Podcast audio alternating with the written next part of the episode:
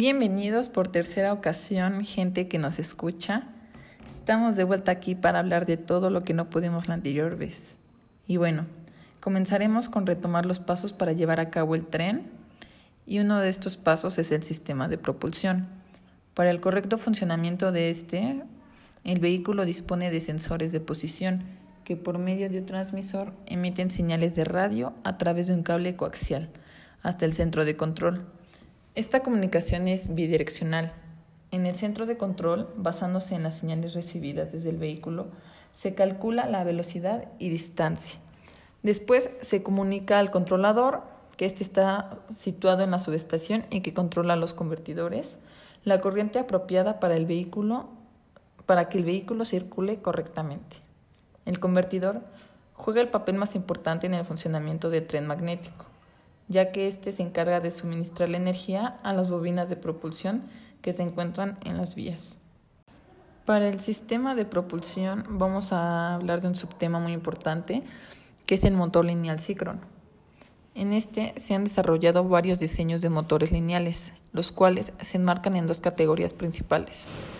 Motores lineales de baja aceleración y de alta aceleración. Los motores lineales de baja aceleración son apropiados para el tren maglev y los otros usos en el campo de transporte de la superficie. Los motores lineales de alta aceleración por lo general son relativamente cortos y se diseñan para acelerar un objeto a muy alta velocidad. Los motores de baja aceleración tienen alta velocidad y potencia y por lo general son del tipo de motores lineales síncronos, LSM, con un bobinado activo de un lado del entre hierro de aire y un conjunto de imanes con sus polos alterados del otro a otro. Estos imanes pueden ser imanes permanentes o electroimanes. Hay ciertos tipos de motores lineales. Uno de ellos es el motor de inducción. En este diseño, la fuerza es producida desplazando un campo magnético lineal que actúa sobre conductores en el campo. En cualquier conductor, sea bobinado, espiral o simplemente un trozo de metal, los dos campos magnéticos opuestos se repelarán creando el movimiento en la medida que el campo magnético barre el metal. Otro de ellos es el motor sincrónico. En este diseño, por lo general, se controla la velocidad de desplazamiento del campo magnético mediante dispositivos electrónicos para regular el movimiento del rotor. Debido a razones de costo, los motores sincrónicos lineales raramente utilizan conmutadores por lo que el rotor a menudo contiene imanes permanentes o hierro dulce. Ejemplos de este tipo de motores son los motores utilizados en los sistemas maglev. Un último de ellos es el homopolar. En este diseño se pasa una corriente elevada a través de un sabot metálico por contactos deslizantes, que son alimentados desde dos rieles. El campo magnético hace que el metal se proyecte por las vías. Bueno, con este concluyo mis puntos, compañera. Buenas tardes. ¿Tienes otro punto que aportar?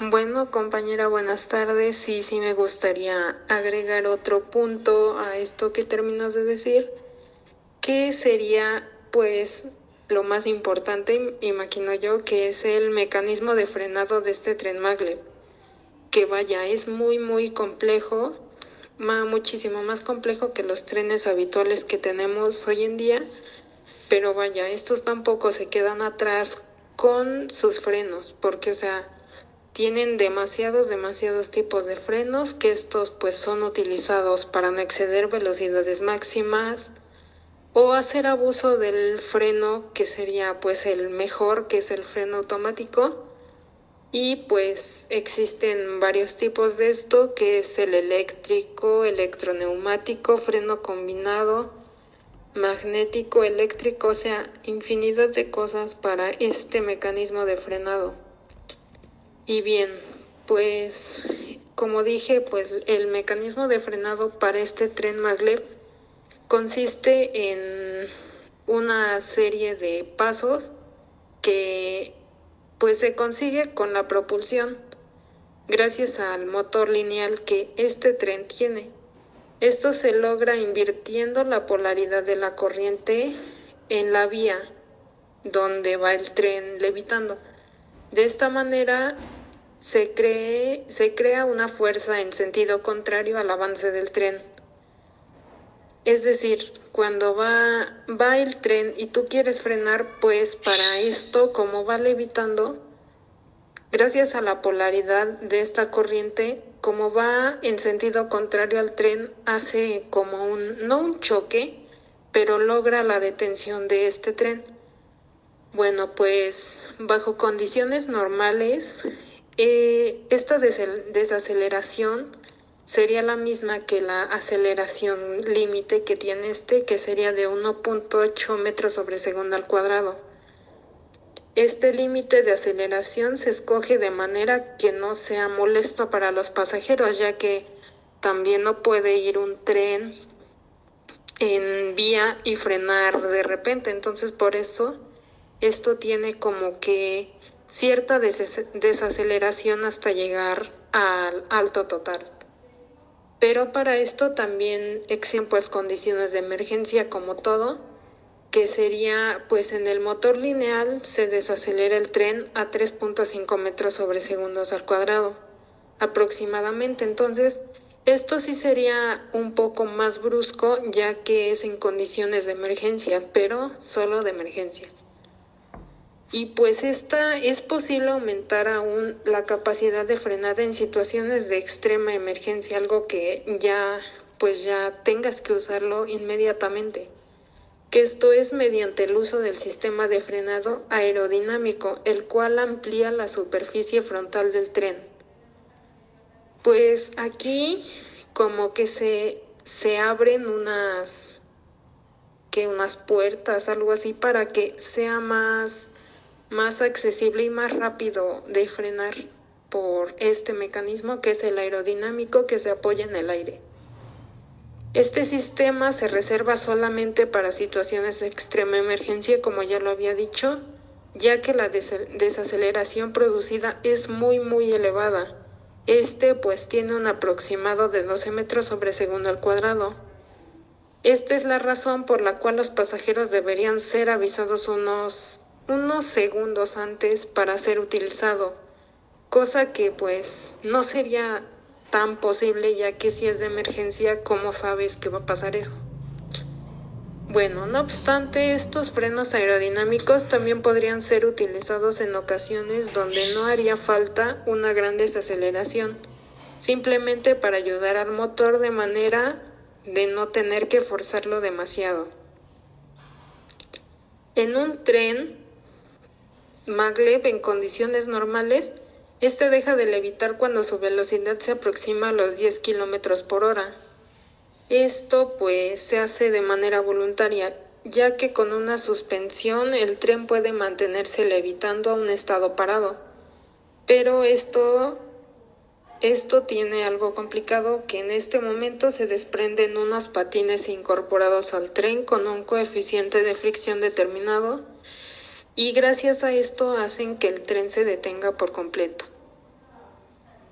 En un tren que deja, de levitar también aproximadamente a unos 10 kilómetros por hora, momento en el que las ruedas neumáticas entran en funcionamiento y el tren entonces utiliza los frenos hidráulicos para detenerse que son los convencionales.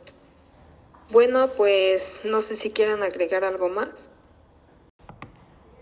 Bueno, como sabemos, nuestras compañeras nos han hablado de unos puntos demasiado importantes para este proyecto, el tren Maglev. Bueno, les hablaré sobre el último capítulo de esta cápsula, que nos habla acerca de la última investigación para el proyecto Maglev, llamada la Inductrack. En este sistema, la Inductrack, tiene formados en sí dos sistemas, el sistema EDC y el sistema EMS, que especialmente y esencialmente el sistema EDC lo maneja más la Inductrack. Este es encargado de los materiales superconductores que se utilizan por imanes permanentes. Esta investigación fue gracias al doctor Richard Post. Antes de que el Dr. Post idealizara esto, se creía que los imanes superconductores provenían de una fuerza de levitación demasiado pequeña como para ser útil para este proyecto. Gracias a la solución que fue encontrada por el equipo de Livermore, fue empleada por la distribución esencial de poderosos imanes permanentes, conocida como la ordenación Halbach, para crear una fuerza de levitación lo suficientemente poderosa para hacer funcionar un maglev. En esta ordenación hay barras de las cuales se orientan en cada ángulo para que tenga una buena función. El tren. La combinación de estas líneas son un campo magnético que está ordenado y resulta ser muy poderoso. Y gracias a él existe la levitación para este proyecto. Bueno, seguiré diciendo que el sistema EDC nos habla acerca de la levitación que es generada por las fuerzas repulsivas entre un campo magnético de los imanes de Halbach y el campo magnético inducido en la vía conductora para el movimiento de los imanes. En ellos se necesita un lugar para que los superconductores en el sistema EDC puedan funcionar correctamente. La vía inductal contiene dos líneas de bobinas que actúan como rieles. Cada, de, cada uno de estos rieles está rodeado por dos ordenaciones, Halbach imanes, las cuales están ubicadas debajo del vehículo.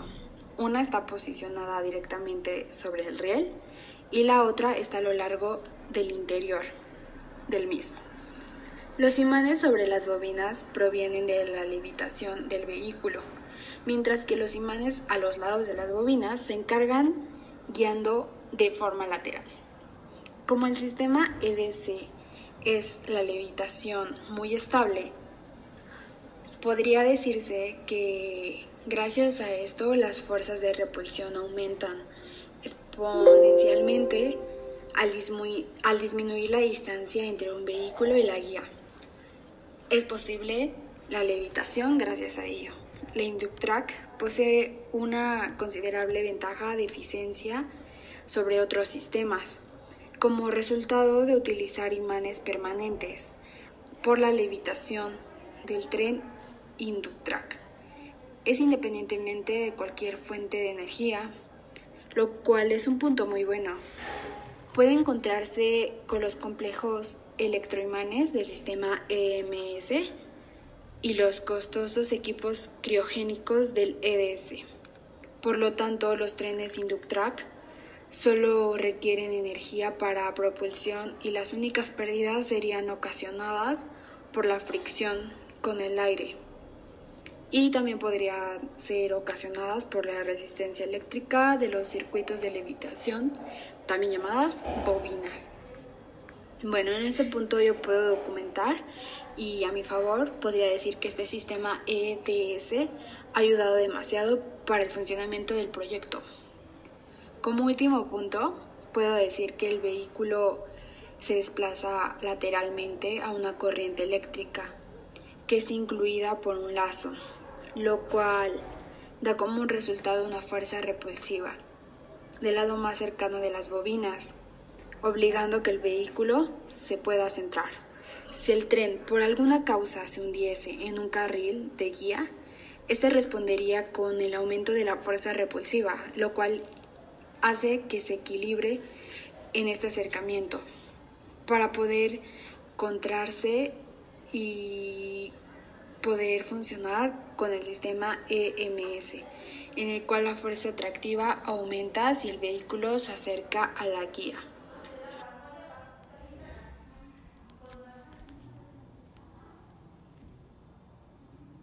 Bueno, compañeras, muchas gracias por los puntos que nos acaban de compartir para poder entender cómo llevar a cabo este tren maglev y cómo poder realizarlo. Muchas gracias y fue todo por hoy.